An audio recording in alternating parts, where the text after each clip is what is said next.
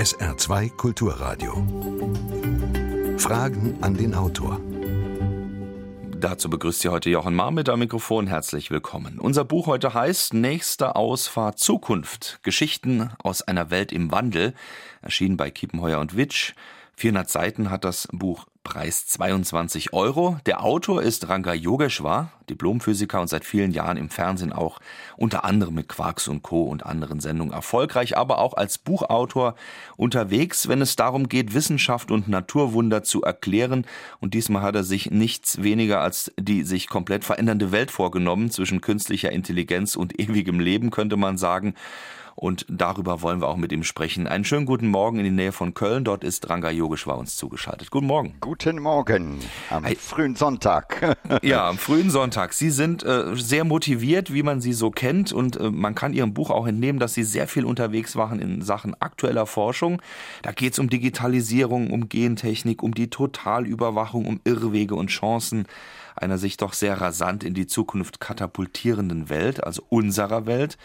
Und ganz ehrlich, ich bin mir nicht so ganz sicher, ob der Titel Ihres Buches Nächste Ausfahrt Zukunft vielleicht doch auch ein Abfahren bedeutet von der bisherigen Richtungsfahrbahn und mit beängstigend unklarem Ziel. Ist das so in Ihrem Sinne? Also das beängstigend unklar würde ich äh, so nicht akzeptieren. Unklar vielleicht, beängstigend ist eine Frage der Haltung. Und äh, ja, jede Ausfahrt bedeutet, äh, dass man den Weg, den Kurs ändert, äh, dass man, da kann der eine sagen, aus dem bekannten Abschied, vom bekannten Abschied nimmt. Der andere kann auch sagen, hey, dann wird es überraschend, weil man sieht was Neues. Also jeder, der lange auf einer Autobahn ist äh, und abfährt, äh, kriegt ein anderes Bild, also sieht mhm. nicht mehr die Mittelspur. Also doch, sagen wir mal, auch die Chance, dass sich das Ganze in eine Richtung entwickelt, äh, die wir dann auch irgendwann vielleicht mal verstehen werden, weil man könnte im Moment auch eher annehmen, dass die Gegenwart sich so schnell verändert und wir verstehen es immer weniger und dass daraus vielleicht auch eine gewisse Angst entsteht. Ja, es sind im Grunde genommen zwei Phänomene, die sich überlagern. Auf der einen Seite geht es darum, dass jede Veränderung immer gepaart ist mit Verunsicherung. Das äh, ist einfach so, das beobachten wir bei uns, das beobachten wir bei Kindern. Äh, fragen Sie mal Kinder, wenn man umzieht, die wollen nicht umziehen, die wollen da bleiben. Äh, aber wenn man dann umgezogen ist, fühlen sie sich nach einer gewissen Zeit wieder wohl. Das Zweite ist, dass wir eine Veränderung haben, die in ihrer Qualität äh, wirklich doch sehr tiefgreifend ist, vergleichbar mit genau den epochalen Phasen, die wir auch in der Geschichte hatten. Erinnern wir uns mal, was weiß ich, an den Übergang zwischen Mittelalter und Renaissance. Auch da gab es mit Sicherheit Menschen, die gesagt haben, boah, da ändert sich ja alles, da ändert sich nicht nur das Umfeld, nicht nur in Anführungszeichen die Technologie, sondern da ändern wir uns, die Sicht des Menschen auf sich selbst. Heute erscheint uns das völlig selbstverständlich, aber wenn wir ein bisschen sensibel in die Geschichte hineinblicken, werden wir merken, dass auch da Verunsicherung durchaus gegeben war. Sie schreiben so sehr interessant die Zeile, dass praktisch mit so einem Fingerschnipp auch die eigene Leistung, die eigene Arbeit, die einen ja selbst vielleicht ein ganzes Leben lang begleitet, ähm, einfach entwertet wird, einfach weg ja. ist, die nichts mehr wert ist. Ähm, das heißt, wir haben irgendwo auch keinen Schutz mehr davor, vor dem, was mit uns passiert, oder? Na, ich, äh, ich meine, Sie sitzen in Saarbrücken, Sie sitzen im Saarland. Das kenne ich äh, eigentlich ganz gut, bedingt durch meine Familie. Überlegen Sie einfach mal, äh, wie sah das Saarland vor 40 Jahren aus? Da gab es Stahlwerke, da gab es Burbach, da gab es äh, eine blühende Industrie und dann kam ein Strukturwandel, eine Veränderung, die in der Folge dazu führte, dass unglaublich viele Menschen ähm, im Grunde genommen ein Lebenswerk erschaffen hatten, Fabriken erschaffen hatten, die plötzlich leer stehen, die plötzlich zerfallen. Also das ist psychologisch extrem hart. Aber dennoch, der Wandel bedingt auch, dass es was Neues gibt. Und wichtig ist eben nicht nur nach hinten zu schauen, sondern auch zu sagen, gut, die Welt ändert sich und vielleicht ändert sie sich auch zum Besseren. Mhm. Wobei einige natürlich immer noch äh, unter diesem Strukturwandel leiden, nicht zuletzt das Saarland. Na klar. Also da ist der Blick nach vorne mit viel Zuversicht doch ein sehr harter oder ein sehr schwieriger, sage ich mal, in dem Zusammenhang. Auf der einen Seite ja, auf der anderen Seite ist es so, dass wenn wir uns ähm, die Situation genauer anschauen, merken wir auch im Laufe der Geschichte, dass die Welt in Toto immer besser geworden ist. Das ist etwas, was wir kaum glauben können, weil die Meldungen eigentlich immer dem widersprechen. Also die gefühlte Wahrnehmung der Welt ist ganz anders als das, was tatsächlich passiert. Das sehen wir in großen Dingen, ob das eben der Strukturwandel ist, das sehen wir in kleinen Dingen wie äh, die Annahme, alles äh, würde, was weiß ich, die Gesellschaft würde verrohen, wir würden alle krimineller werden. Schauen Sie sich die Zahlen an, dann merken Sie, äh, die widersprechen dem. Also die Welt wird besser. SA2 Kulturradio. Mit Fragen an den Autor Ranga Yogeshwar. Nächste Ausfahrt Zukunft. Geschichten aus einer Welt im Wandel. Die Geschichten wollen wir gleich ein bisschen näher betrachten. Wenn Sie Fragen haben, können Sie die gerne loswerden und mitdiskutieren, nachfragen. Hier bei SA2 Kulturradio unter 0681 65 100. Da können Sie Ihre äh, ja, Frage loswerden. Sie können auch eine Mail schreiben an Fragen an den Autor mit Bindestrichen at, at r.de. Das ist die Adresse per Mail oder eine WhatsApp an die 0681 65 100. Herr Yogeshwar, fangen wir doch mal mit dem äh, mit dem an, was Sie eigentlich gerade schon erwähnt haben. Sie haben gesagt, Sie kennen das Saarland ganz gut und Sie haben vielleicht auch irgendwo, ja, ein bisschen, äh, nicht direkt, aber so nebenher den Strukturwandel mitbekommen, der ihre Familie und ihre Verbindung ja irgendwo widerspiegelt. Das heißt, sie sind in Luxemburg, indisch und auch irgendwo ein bisschen saarländisch. Erklären Sie uns das doch mal. also, äh, das ist einfach zu erklären. Meine Mutter äh, ist aus Luxemburg gewesen, mein Vater aus Indien. Und meine Mutter, äh, die äh, stammte aus einer Familie, ihr Vater, also mein Großvater, der hieß Shome, der eine oder andere ältere Zuhörer mag vielleicht den Namen noch äh, kennen. Und der war Direktor des Stahlwerks in Burbach, also Arbet Burbach. Und Sie müssen sich schon alleine die Absurdität vorstellen, denn damals war das der große Stolz des Landes Luxemburg oder auch des Saarlandes, die große Stahlindustrie. Und meine Mutter heiratete einen Inder. Jetzt gucken Sie einfach mal, was passiert ist. Äh, inzwischen ist es so, dass ein Teil von Arbeit von einem Inder, nämlich Mittal, übernommen wurde. Also die Welt steht, wenn man so will, auf dem Kopf. Hätte mein Luxemburger Großvater das damals gewusst, es wäre vielleicht einfacher gewesen. Vor allen Dingen äh, zeigt es, dass Ihre Familie überall mit drin ist. Nein, nein, sie ist nicht überall mit drin. Sie hat nur auch Beziehungen zum Saarland. Das ist schon mal etwas, ja. Jetzt ist es so, Sie beschreiben so sehr schön, dass äh, die Veränderung, die technischen Möglichkeiten, die wir haben, äh, beispielsweise in Indien, ähm, zu etwas geführt haben, was vorher gar nicht möglich gewesen wäre in Sachen beispielsweise Frauenrechte.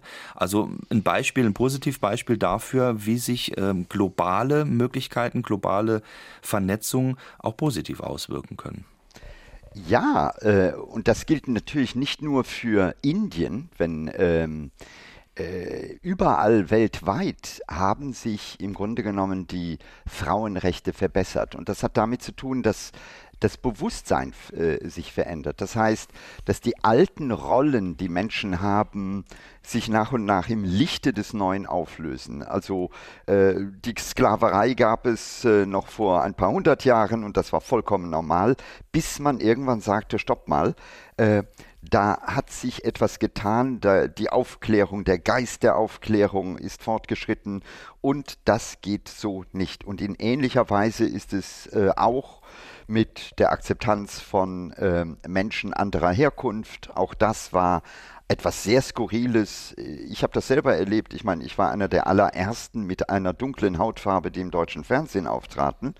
Äh, das war damals skurril in gewisser Weise. Heute und das ist gar nicht so lange her, 30 Jahre später, sagen wir alle, naja, das gehört dazu und äh, wenn die Tagesschau äh, oder die Tagesthemen von einer Kollegin moderiert werden, die auch so einen schönen Teint hat, äh, dann ist das völlig okay. Das heißt, da verändert sich was. Manchmal geht es einem zu langsam, aber in Toto, wenn wir das mal im, äh, auf der Zeitleiste der Geschichte betrachten, merken wir, da verändert sich sehr viel. Mhm. Jetzt haben Sie äh, eindrucksvoll geschildert, wie das Ganze auch zusammenhängt mit der Digitalisierung, also mit der Taktung, auch der Weiterentwicklung der Möglichkeiten, ob das nun Smartphone ist oder künstliche Intelligenz, ähm, und wie es dann auf der anderen Seite natürlich auch genutzt werden kann, um die weiter noch reich zu machen, die schon sowieso sehr reich sind.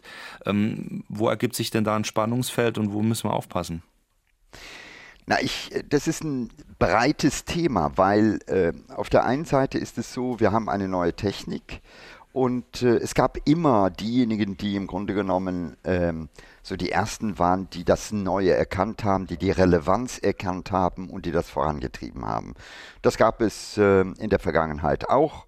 Äh, als die Dampfmaschinen fuhren und plötzlich das Auto kam, äh, war es nicht so, dass die Dampfmaschinenhersteller die Autos entwickeln. Das waren andere Leute. Die kamen, wenn man so will, aus einer anderen Welt, genauso wie heute. Viele Entwicklungen da sind, die aus dem Bereich des Digitalen kommen und das ist für Unternehmen schwer, weil äh, aus dem Kerngeschäft äh, heraus entwickelt sich manchmal nicht das Neue. Das Neue ist ein Außenseiter. Und ähm, wenn man dann die Entwicklung betrachtet, merkt man, dass man im Kontext der Digitalisierung natürlich Firmen hat, die gigantisch schnell wachsen, die dadurch sehr reich werden. Vor kurzem ähm, las ich, dass äh, Jeff Bezos, also der Chef von Amazon, der reichste Mann der Welt ist. Nun, dieser Reichtum, der kommt nicht vom Himmel, sondern der hat damit zu tun, dass diese digitalen äh, großen Firmen im Grunde genommen direkt global operieren, äh, in einem Tempo wachsen, was wir uns äh, eigentlich bis dato nicht vorstellen konnten und in gewisser Weise dadurch auch eine Macht konzentrieren.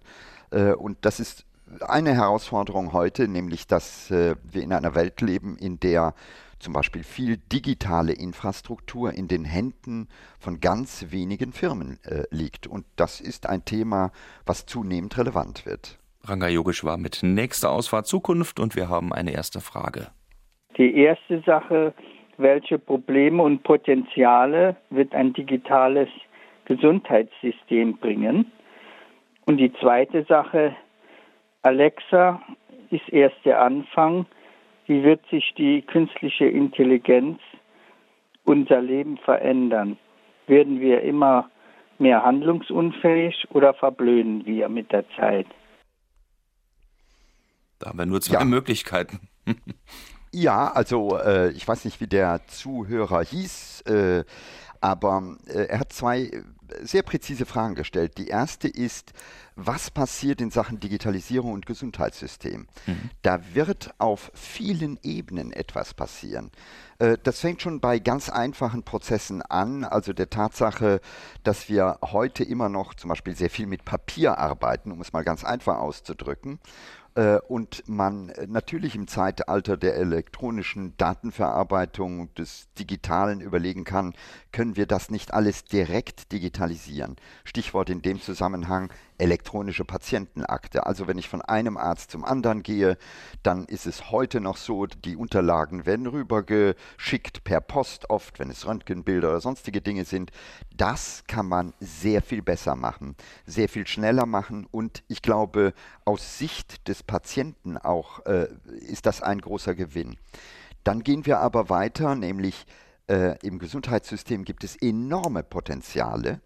Das hat auch damit zu tun, dass zum Beispiel große äh, Internetgiganten heute alle auch auf den Gesundheitssektor blicken. Also Firmen wie Google oder äh, Apple und so weiter fokussieren auch darauf, weil das natürlich auch ein großer Markt ist. Und da gibt es alles von der Diagnose, also dem Erkennen einer Krankheit. Ähm, wir kennen noch sozusagen den Fall, man geht zum Arzt, der Arzt befragt einen.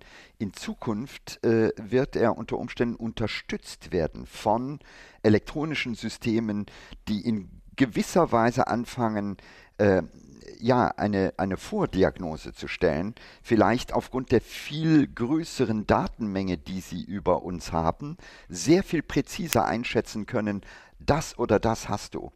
Ähm, das geht so weit, dass ähm, möglicherweise in den nächsten Jahren die Medizin sich immer stärker personalisiert. Also, dass es nicht mehr, ähm, ich sag mal, ein Rezept gibt oder ein Medikament, äh, was für alle gültig ist. Schauen Sie sich heute mal einen äh, Beipackzettel an. Also, Sie bekommen ein Medikament und das gilt sozusagen oder differenziert nur zwischen Alter, vielleicht Gewicht, äh, aber wir wissen alle, jeder Mensch ist anders. Bei dem einen wirkt das Medikament sehr viel besser als bei dem anderen. Bei dem einen muss die Dosis vielleicht höher sein als bei dem anderen. Äh, davon weiß momentan die Medizin nichts. Mit Hilfe der Digitalisierung und der verfeinerten Diagnosetechniken wird sich diese Therapie massiv ändern. Und es geht äh, weiter, und damit komme ich ein bisschen zur zweiten Frage, zur künstlichen Intelligenz, also zur Tata Tatsache, dass wir immer noch in einer Welt leben, bei der es ganz viele Krankheiten gibt und wir verstehen immer noch nicht genau äh, die Ursache, woran liegt es, dass ich die oder die Krankheit bekomme. Und hier kann die künstliche Intelligenz natürlich enorm hilfreich sein. Äh, sowohl bei der Diagnose einer Krankheit als auch äh, zum Teil bei der Therapie, bei der Suche nach Wirkstoffen. Da gibt es erste Erfolge. Äh, gerade Anfang des Jahres hat man äh, an der University of Cambridge mit Hilfe künstlicher Intelligenz einen bestimmten Wirkstoff interessanterweise aus Zahnpasta isoliert, der hilft bei resistenten Malaria-Formen. also da merkt man, da öffnet sich etwas äh, und äh, ja, wir könnten jetzt noch lange über mhm. KI sprechen. Das ich glaube, wir vielleicht dann auch noch mal, Sendung zu kurz. Das sollten, sollten wir vielleicht noch mal tun auf die, äh, den zweiten Teil der Frage, wo es darum ging, im Endeffekt natürlich positive äh, Auswirkungen der künstlichen Intelligenz, aber führt es dazu, dass der Mensch äh, in seinem Handeln und Denken, die Auswahl, die wir hatten, war verblödet und total kontrolliert wird? Ja, also äh, sagen wir mal so, wir hatten eine ähnliche Diskussion in meiner Jugend, da kamen die ersten Taschenrechner auf und es gab äh, eine große Bewegung auch unter Lehrern, die sagten, das ist Teufelszeug, wie kann man nur einen Taschenrechner in der Schule einführen, denn die Kinder müssen doch das Rechnen lernen.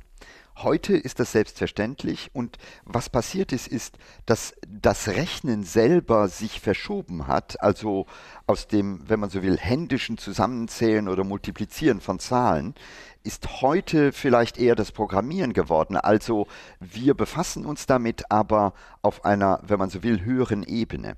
Und in ähnlicher Weise kann das auch in anderen Bereichen passieren. Es kann vielleicht sogar so sein, dass wir bei Sprache zum Beispiel äh, für viele Anwendungen, nicht für alle, in eine Post-Text-Gesellschaft kommen. Also in eine Gesellschaft, bei der Kommunikation nicht mehr wie jetzt im Moment über geschriebenen Text stattfindet, sondern über Sprache oder über das Bild. Äh, wir haben erste Ansätze. Sie können heute mit Ihrem Handy reden. Sie können Texte diktieren. Ähm, Menschen, die Betriebsanleitungen äh, nachschauen, die wollen nicht mehr Texte lesen, die gucken sich ein Video in YouTube an. Also da gibt es Verschiebungen und der wichtige Punkt dabei ist, ähm, welche Rolle spielen wir? Die müssen wir äh, setzen, die müssen wir in gewisser Weise auch vereinbaren. Verblöden, glaube ich, äh, wird nur dann der Fall sein, wenn wir etwas nicht mehr können, was die Maschine garantiert noch nicht kann, nämlich kreativ sein. Das heißt, über den Horizont des äh, technisch Machbaren hinauszublicken. Das können wir Menschen und das wird eine künstliche Intelligenz so denke ich, mhm. auch in äh, den nächsten Jahren noch nicht schaffen. Na dann vielleicht in den Jahren danach.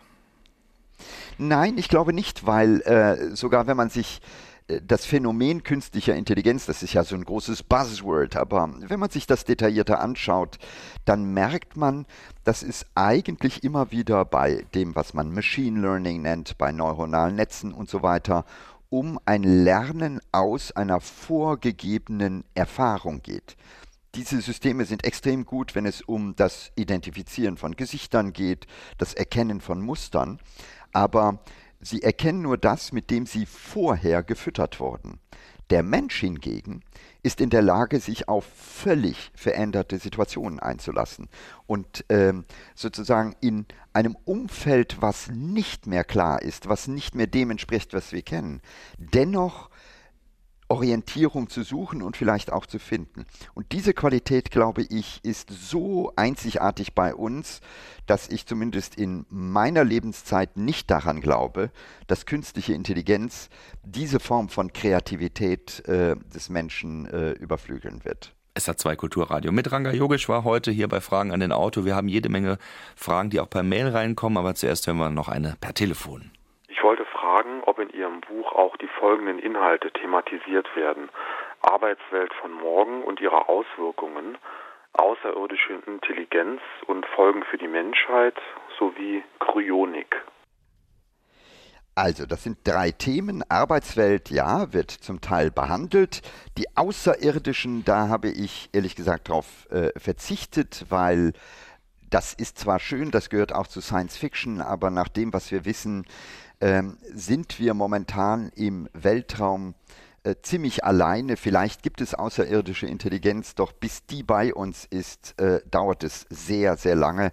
Man muss sich das einfach vorstellen, der Abstand äh, von uns äh, zum Mond sind ähm, etwa eine Lichtsekunde zur Sonne, acht Lichtminuten. Äh, die Galaxie, und das ist, wenn man so will, unser kleines Heimatdorf im Universum, äh, das ist der Durchmesser schon 100.000 Lichtjahre. Und wir wissen alle, äh, schneller als Licht scheint wohl nicht zu funktionieren. Also da sind wir alleine. Und der dritte Fall, nämlich Kryonik, äh, wird auch behandelt, aber ich muss erklären, was das ist, weil mhm. der eine oder andere Zuhörer oder die Zuhörerinnen wissen das nicht.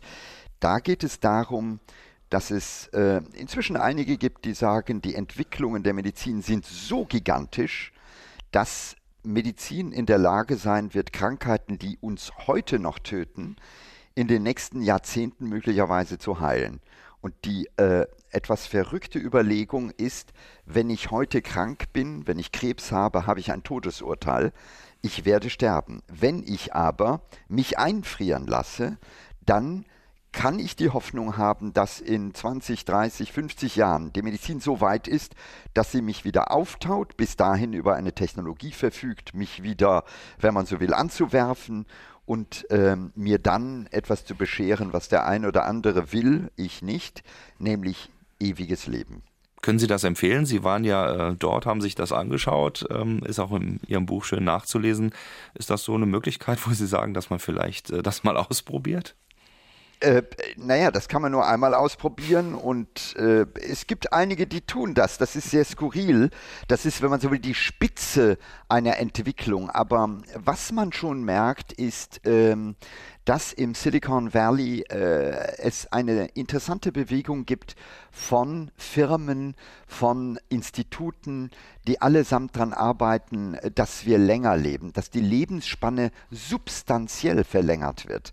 Äh, ich war äh, kurz vor Weihnachten in einem äh, Unternehmen äh, in Palo Alto äh, das heißt Alkahest. Alkahest ist ein Begriff der Jungbrunnen, der Alchemisten. Also, äh, und diese Firma äh, hat schon erste Tests an Mäusen gemacht und festgestellt, ähm, man kann mit Hilfe von jungem Blut, mit Bestandteilen aus dem jungen Blut tatsächlich Eiweißstoffe hinaus, herausdestillieren, die dazu führen, dass Mäuse, die Alzheimer haben, äh, in Anführungszeichen geheilt werden, also die Auswirkungen wieder zurückgehen. Und das weckt natürlich Hoffnungen und Sie müssen sich immer etwas vorstellen, da gibt es natürlich jede Menge Milliardäre, äh, und wenn Sie im Silicon Valley ein Milliardär sind, dann haben Sie bereits das Flugzeug, Sie haben Ihre Yacht, das Einzige, was äh, sie nicht haben, ist ewiges Leben. Und wenn sie Milliarden haben, dann haben sie ein hohes Incentive zu sagen, naja, dann investiere ich darin. Also insofern, da kommt Bewegung rein. Ob das Geld dann gut angelegt ist, wird sich in der Zukunft zeigen, auf jeden Fall. Margareta Frei aus Bexbach hat uns eine Mail geschrieben. Lieber Herr Jogisch, war heute, 11. März, ist der Gedenktag an den Supergau in Fukushima. Es gibt viele Gruppen, die Mahnwachen auf Straßen und Plätzen halten. Sie waren oder haben sich mit dieser Stätte ähm, beschäftigt, schreibt sie, und fragt dann, ähm, ob in Fukushima Roboter oder Menschen zur Bewachung und Messung der Strahlung eingesetzt sind. Sie schlägt vor, das ist doch ein großes Feld für die künstliche Intelligenz.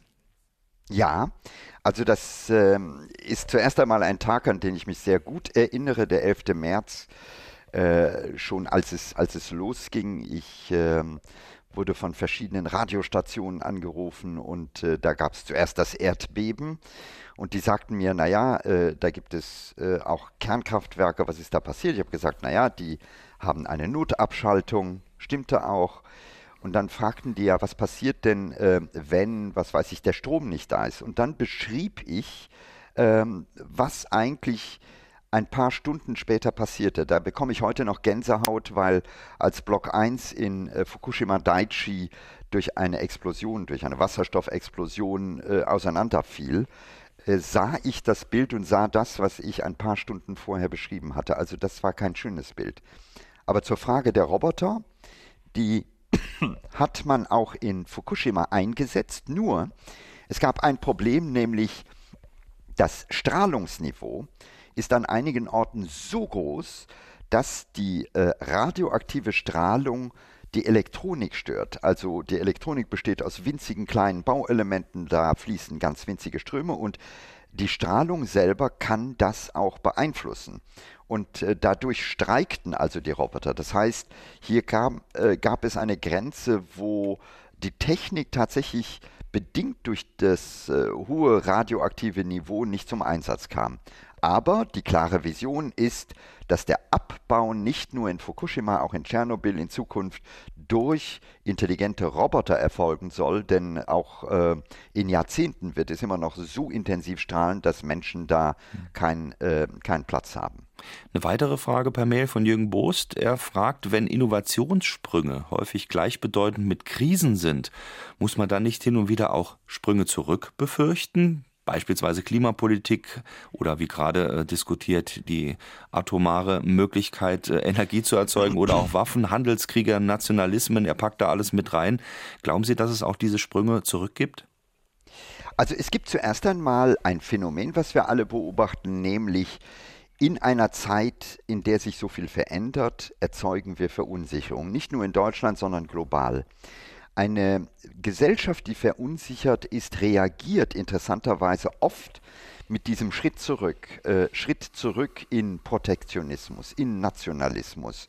Ähm, sie wünscht sich sozusagen in Anführungszeichen die gute alte Zeit zurück. Das heißt, ähm, Zuerst einmal ist es sehr menschlich, dass das passiert. Bedauerlicherweise nutzen bestimmte politische Player das, die viel versprechen und wenig halten. Äh, und wir beobachten eben eine Welt, bei der es doch äh, den Anschein hat, dass wir denken, all die Freiheiten, all die Offenheit, äh, all das Miteinander wird im Moment sozusagen zurückgefahren zugunsten einer Angstreaktion, nämlich die Reaktion, sich einzuigeln. Äh, nehmen Sie die USA als Beispiel, ja, Protektionismus, Strafzölle, äh, Nationalismus in, einen, äh, in anderen Ländern. Also ähm, das ist sozusagen der erste Schritt. Aber es gibt darüber hinaus auch interessanterweise Entwicklungen, wo sie offen weitergehen, aber an der einen oder anderen Stelle sagen, da nehme ich mir das Recht raus, das andere, also dies, das Vergangene, tatsächlich äh, weiterzuentwickeln und festzuhalten. Konkretes Beispiel äh, Essen. Erinnern Sie sich mal, in den 70er, 80er Jahren waren äh, künstliche Aromen, äh, Färbungen, ja, da gab es Pudding, ich glaube, da war nichts daran äh, natürlich. Äh, das war damals eine Mode und irgendwann haben wir festgestellt, nein, äh, beim Essen wollen wir sozusagen die, die Authentizität, das Echte, vielleicht sogar das Regionale. Äh, es ist so, dass wir heute äh, kochen, dass es sogar im Fernsehen absurderweise in Zeiten, wo man alles industriell produzieren kann, Kochsendungen gibt, weil Menschen diesen äh, transparenten Prozess eigentlich mögen, weil sie in einer Welt, die zum Teil zu kompliziert ist, ähm, Dinge haben möchten, die sie noch verstehen. Und das ist insofern sehr legitim. Oder wenn wir Stoffe nehmen, dann wollen wir heute Naturtextilien und so weiter. Also es gibt das eine wie das andere. Wir haben eine weitere Frage. Glauben Sie, dass trotz der Datenschutzgesetze die Überwachung in Zukunft immer mehr zunehmen wird? Und wie stehen Sie in diesem Zusammenhang zu der immer mal wieder diskutierten Abschaffung des Bargeldes? Also, äh, da sind wir bei einem fundamentalen Thema, nämlich Datenschutz. Beim Thema Datenschutz ist es so, dass äh, man nochmal verstehen muss, warum machen wir das? Was ist das Motiv des Datenschutzes?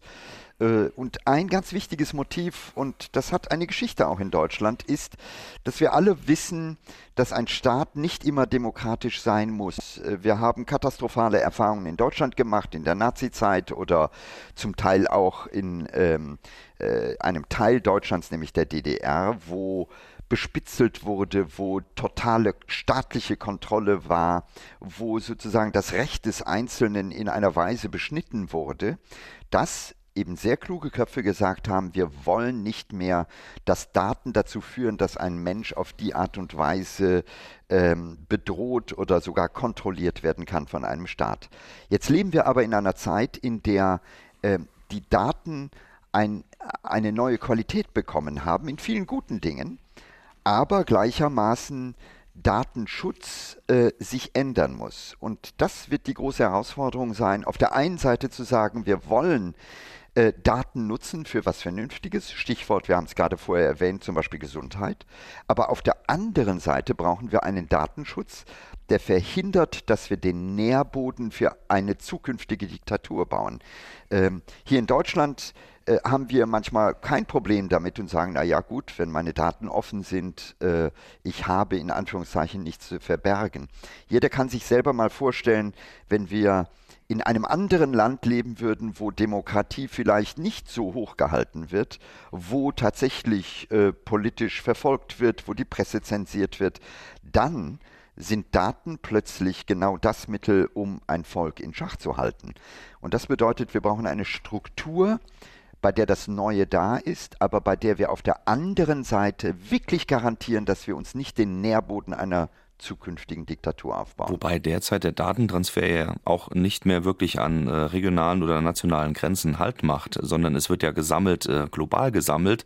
Und da ist natürlich auch die Frage, ob diese Diktatur in Anführungszeichen auch eine wirtschaftliche sein kann. Ja, natürlich. Also es geht nicht nur um äh, politische Diktatur, es geht natürlich auch um in Anführungszeichen eine äh, wirtschaftliche, eine ökonomische, eine äh, vielleicht noch nicht einmal Diktatur, aber eine Haltung, bei der Menschen aufgrund ihrer Daten einsortiert werden. Also es gibt heute Personaldienstleister, äh, die ganz stolz sagen, wir nutzen hier Algorithmen, um im Vorfeld Kandidaten auszuwählen. Und man muss sich genau überlegen, was das heißt. Das heißt, wir werden plötzlich nach Kriterien, die wir vielleicht gar nicht kennen, nach Daten, die uns gar nicht so bewusst sind, äh, eingeordnet, zugeordnet, äh, gruppiert.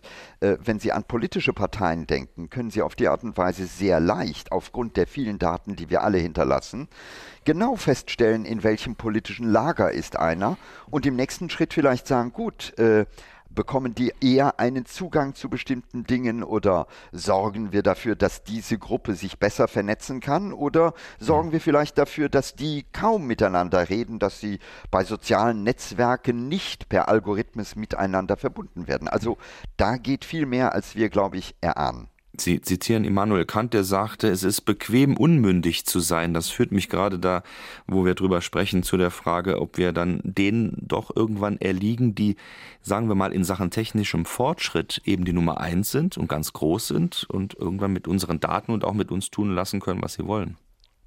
Ja, das ist äh, die große Gefahr. Nehmen Sie, äh, der Zuhörer hat ja das Thema äh, auch äh, zum Beispiel Cashless Society, also eine Gesellschaft ohne Geld, ohne Bargeld.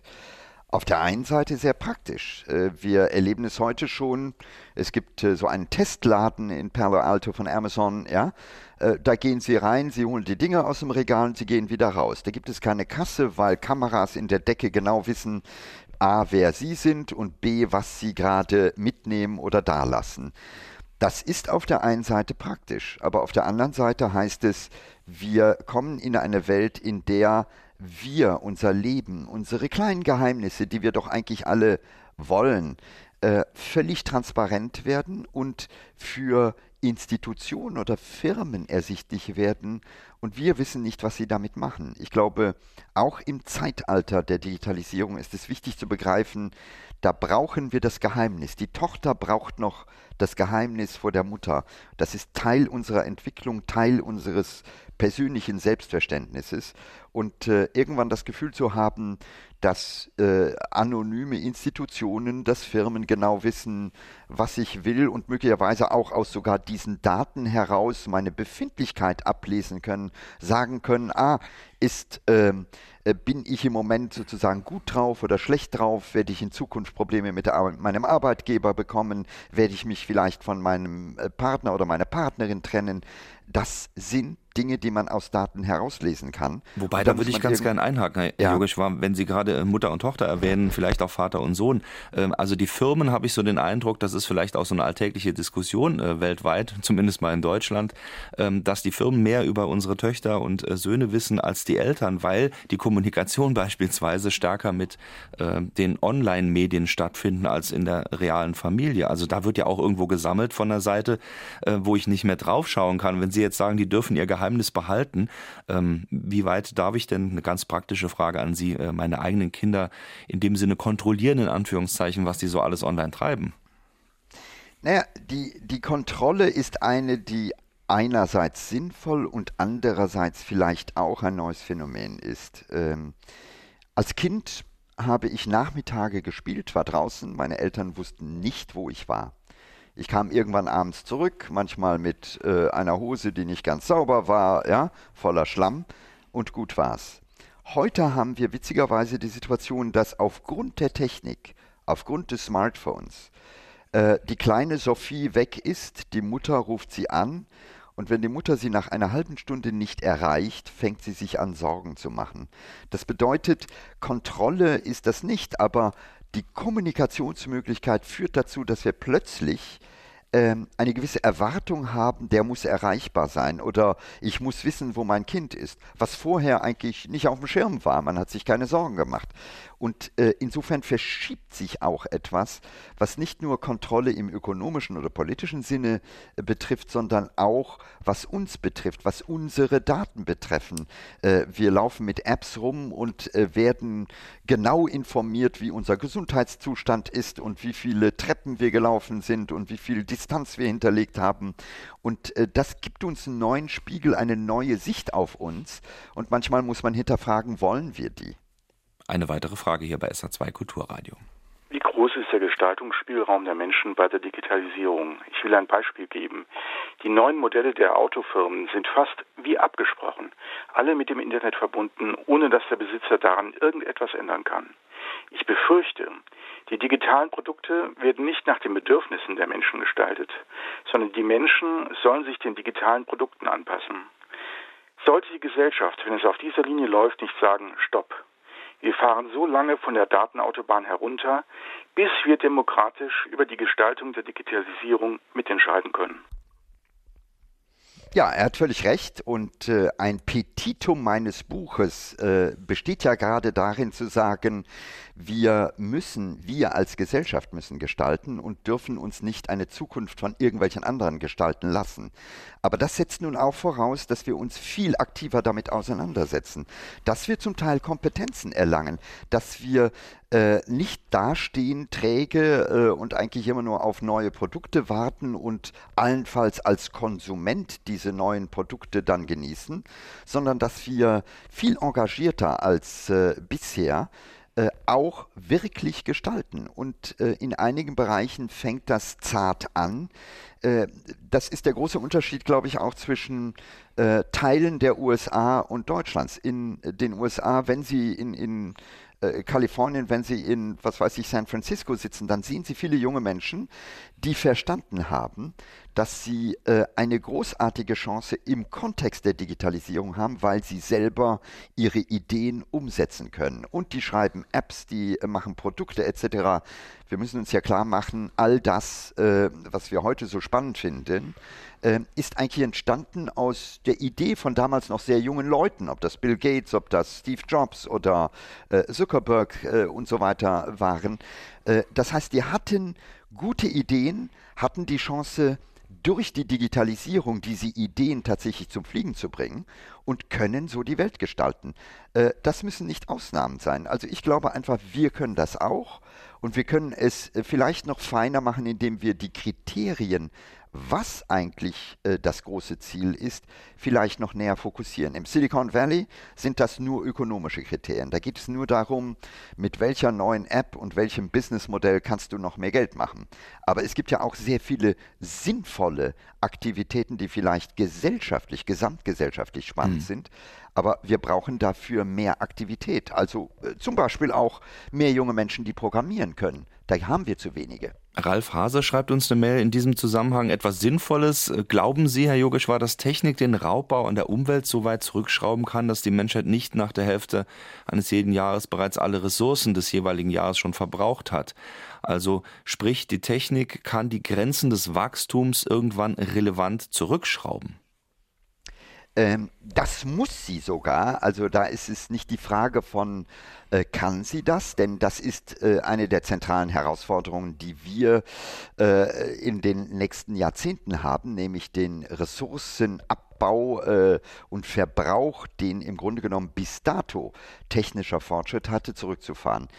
Ich bin aber zuversichtlich, dass das uns gelingt über zwei Kanäle. Das eine ist tatsächlich eine Veränderung des Bewusstseins. Ähm, wir sind reingerutscht in eine völlige Konsumgesellschaft, die auch noch äh, Werbung, durch Marketing geprägt wird. Wenn man so will, äh, bekommen wir alle eine Gehirnwäsche und es heißt, ja, kauf noch mehr, dann bist du noch glücklicher. Und merken so langsam, hm, das muss es nicht sein. Das heißt, da gibt es einen Wandel. Und das Zweite ist tatsächlich, Technik kann helfen, dass wir effektiver, effizienter, ressourcenschonender umgehen. Äh, ein äh, konkretes Beispiel, wo man das dann ablesen kann, äh, ich gehöre noch zu dieser Generation von Menschen, die, äh, als sie jung waren, immer den großen Traum hatten, selber ein Auto zu besitzen. Äh, die Generation meiner Kinder, die alle studieren, ähm, will kein Auto mehr, die nutzen das Auto, ohne es zu besitzen. Und alleine dieses Phänomen des Car-Sharings, also äh, in Städten, wo sie eben ein Auto nutzen, es dann wieder abstellen, per Handy äh, äh oder per App bezahlen, führt dazu, dass ähm, ein solches Carsharing-Auto 20 andere ersetzt. Und das heißt ganz konkret, da werden Ressourcen eingespart. Und dieser Trend wird sich, glaube ich, in den nächsten Jahren fortsetzen, denn die junge Generation geht vielleicht nicht so protestieren wie wir, aber das Handeln zeigt an der einen oder anderen Stelle durchaus eine höhere Sensibilität für äh, auch äh, den, den schonenden Ressourcenverbrauch, mhm. für vielleicht auch eine Welt, bei der wir die Ernährung ein bisschen so umstellen, dass äh, auch da die Nachhaltigkeit eher gegeben ist. Äh, da bin ich äh, zuversichtlich und ich glaube einfach, dass wir da die Option haben, nur wir müssen sie nutzen. In letzter Zeit gab es eine Menge Hackerangriffe. Ist es vorstellbar, dass diese Hacker irgendwann einmal das ganze System zum Krachen bringen? Hacker sind tatsächlich, wenn man so will, das neue Problem, die neue Qualität, denn äh, eine Gesellschaft, die sich immer stärker auf eine digitale Infrastruktur verlässt, ist natürlich in gewisser Weise auch anfälliger gegenüber Störungen. Und äh, die, äh, wenn man so will, doch wichtige Qualität äh, dieser digitalen Bedrohung ist, dass sie im Nu zu einer globalen Bedrohung werden kann. Also das ist nicht so wie früher, wo irgendeiner vielleicht eine lokale Fabrik oder eine Maschine lahmgelegt hat. Äh, dann gab es vielleicht lokal ein Problem, aber hier kann man mit Hilfe von Computerviren, von Trojanern und so weiter äh, kann man tatsächlich eine Infrastruktur lahmlegen, die dann weltweit auch äh, zum Tragen kommt. Wir haben solche erste Beispiele gehabt. Die Ausbreitung von äh, WannaCry, also äh, die war weltweit und man sah A, äh, dass sie viele Länder betraf, dass sie auch sehr rasch voranging. Und das bedeutet, wir brauchen eine andere Sensibilität und äh, das sieht man heute schon auch in vielen Unternehmen, dass äh, Datensicherheit in dem Sinne ein wachsendes Thema wird. Also man muss sicherstellen, dass äh, diese Systeme auch stabil sind und nicht äh, von irgendeinem anderen plötzlich äh, ja, außer Kraft gesetzt werden können. Per E-Mail hat Jürgen Schmidt aus Saarbrücken geschrieben, er möchte ganz gern wissen vom Autor, wie gefährlich er, äh, für wie gefährlich er Stickoxide hält. Und wie sehen Sie, Herr Jogischwar, die Mobilität der Zukunft? Sie haben vorhin schon so ein bisschen angedeutet, Carsharing ist so die eine Sache, aber erstmal vielleicht die Frage nach der Gefährlichkeit von Stickoxiden und nicht zuletzt natürlich die Dieseldebatte. Ja, also die Gefährlichkeit äh, von, also Stickoxide sind nicht gut, aber jetzt äh, sozusagen muss ich das sehr klar ausdrücken, damit ich nicht missverstanden werde. Gerne. Äh, ja, das ist gar nicht so einfach, weil äh, der eine oder andere liest immer Schlagzeilen, da steht drauf, so und so viele Tote durch Stickoxid, äh, doppelt so viele Tote wie im Straßenverkehr. Und das ist wirklich Quatsch. Warum? Weil wir hier auf der einen Seite eine statistische äh, Evaluierung von Gefahren umsetzen in ein Bild, nämlich Tote. Und das stimmt so eins zu eins nicht. Insofern sage ich, Stickoxide sind nicht so gefährlich, wie oft ähm, es nach außen gestellt wird, was aber nicht heißt, und das ist eben meine Herausforderung, dass ich die nun reinwaschen möchte, sondern ganz im Gegenteil. Ich sage, ja, die sind relevant, sie sind da wichtig, wo halt auch äh, viele Menschen sind und auch in der Kombination nicht nur Stickoxide, sondern Feinstaub muss man sich darauf fokussieren. Aber die Gefahr der Stickoxide in dieser, äh, wie ich finde, wissenschaftlich falschen Art und Weise, die ist nicht okay. Äh, wenn, äh, wenn der Zuhörer Lust hat, äh, ich habe vor ein paar Tagen bei mir auf Facebook auch einen Stream gemacht auf meiner Seite, äh, wo ich das auch mit den Kollegen durch, äh, durchspreche. Wir haben eine ganze Sendung da, äh, dazu gemacht. Das ist sehr schwer, weil ähm, wenn man diese Aussage fällt, Stickoxide heißt eben nicht Tote, ja, wie Tote im Straßenverkehr, dann denkt jeder, boah, der muss von der Autolobby bezahlt werden. Werde ich nicht, sondern ähm, das Gebot ist wirklich genau zu gucken, inhaltlich, was heißt das und es genauso auszudrücken. Wir haben eine Sendung gemacht dazu, wo man eben diese Risiken auch gegeneinander aufwerten muss. Und äh, es gibt andere Risiken, äh, die sind weit gefährlicher. Also Rauchen ist viel gefährlicher oder äh, äh zu viel Essen, sprich ähm, äh, Übergewicht äh, und so weiter. Und ich glaube, in einer Zeit, wo äh, wir gerne über Risiken reden, ist es ganz wichtig, ein Gefühl dafür zu haben. Und das haben wir nicht. Wir leben in einer Gesellschaft, der es auf der einen Seite immer besser geht, die aber nicht mit solchen Zahlen umgehen kann. Tut mir leid, dass ich das jetzt ein bisschen breiter ausführen musste, aber das ist ein wichtiger Punkt. Lothar Fritsch scheint uns in Oslo in Norwegen zuzuhören. Er schreibt eine Mail an uns und hat eine Frage an Ranga Yogeshwar. Es geht wieder in die Richtung, mehrere Mails haben wir dazu schon vorliegen, die vielleicht jetzt ein bisschen zusammengefasst werden können. Die digitale Privatsphäre, äh, Big Data sammelt alles ähm, von den Autos zu den vernetzten Häusern, gesunde äh, Gesundheitsgeräte, digitale und so weiter. Ähm, welche Ausfahrt, fragt er denn, ähm, von dieser Totalüberwachung werden wir in einigen Jahrzehnten noch haben? Beziehungsweise gibt es überhaupt dann noch eine Ausfahrt oder müssen wir uns damit intern sozusagen auseinandersetzen? Nein, äh, wir werden sicherlich an der einen oder anderen Stelle äh, einen Korridor haben, wo wir sagen, das geht, das geht nicht, oder wo Mechanismen dieser Datenströme äh, vielleicht aufgeklärt werden müssen. Also äh, wer verwendet die Daten wie.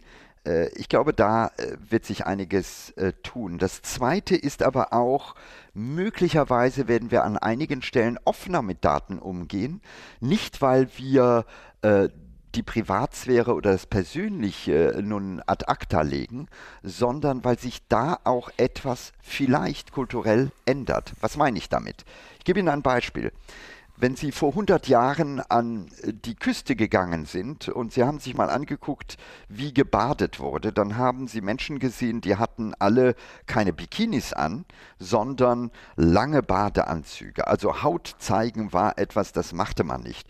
Wenn äh, vor 100 Jahren meine Töchter in ihren Bikinis da am Strand rumgelaufen worden äh, äh, wären, dann hätte man sie festgenommen, gesagt, das geht nicht, du zeigst zu viel Haut, das ist zu viel Privatheit, das darf man nicht. In Ländern ist das immer noch so.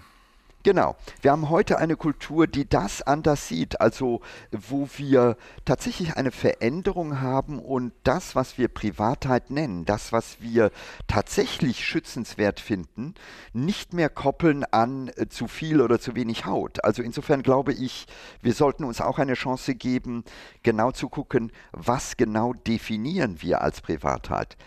Das heißt aber nicht ein Freifahrtschein für die Googles und Co's, sondern das heißt, wir müssen an der einen oder anderen Stelle als Gesellschaft aufstehen und sagen, stopp, ähm, weiter geht es nicht. Es gab dazu viele Aufrufe. Ich habe selber einen mit äh, als Erstunterzeichner gestützt, wo Autoren, wo viele Gruppen sagen, äh, es braucht diese Grenze, weil dieses Übermaß an Datensammeln immer die Gefahr mit sich bringt einer Kontrolle, einer Datendiktatur und die, mhm. glaube ich, will keiner. Also wir haben eben über Datenschutz gesprochen. Meine Behauptung ist, in der digitalen Welt ist Datenschutz effektiv nicht mehr. Datenschutz ähm, gibt es auch in der digitalen Welt, aber er wird schwerer, er ist äh, komplexer.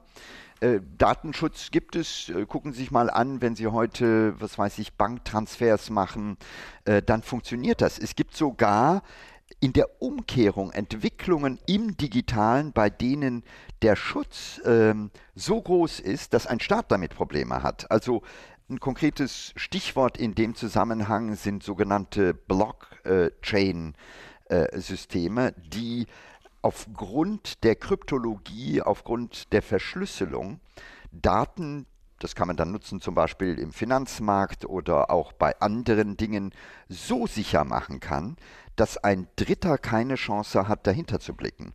Und äh, da gibt es große Debatten darüber, ob solche sogenannten Kryptowährungen eine Zukunft haben oder nicht, weil sie nämlich ein Potenzial haben, dass sie äh, aufgrund äh, der, äh, ich sag mal, sehr äh, cleveren mathematischen Art, wie die dann verschlüsselt werden, äh, auch von einem Staat nicht mehr kontrolliert werden können. Da gibt es einige, die sagen, damit haben wir plötzlich einen Schwarzmarkt, der äh, sozusagen sich jeder Kontrolle entzieht. Also das ist vielleicht mal ein Extrembeispiel in die andere Richtung zu sagen, da kann man Daten so schützen, dass äh, selbst ein Staat äh, nicht mehr dahinter blicken kann. Eine weitere Frage. Welche Empfehlung würden Sie aussprechen, um den Wandel der Welt belastungsarm zu bewältigen? Sollte man alles Neue positiv sehen und ausprobieren?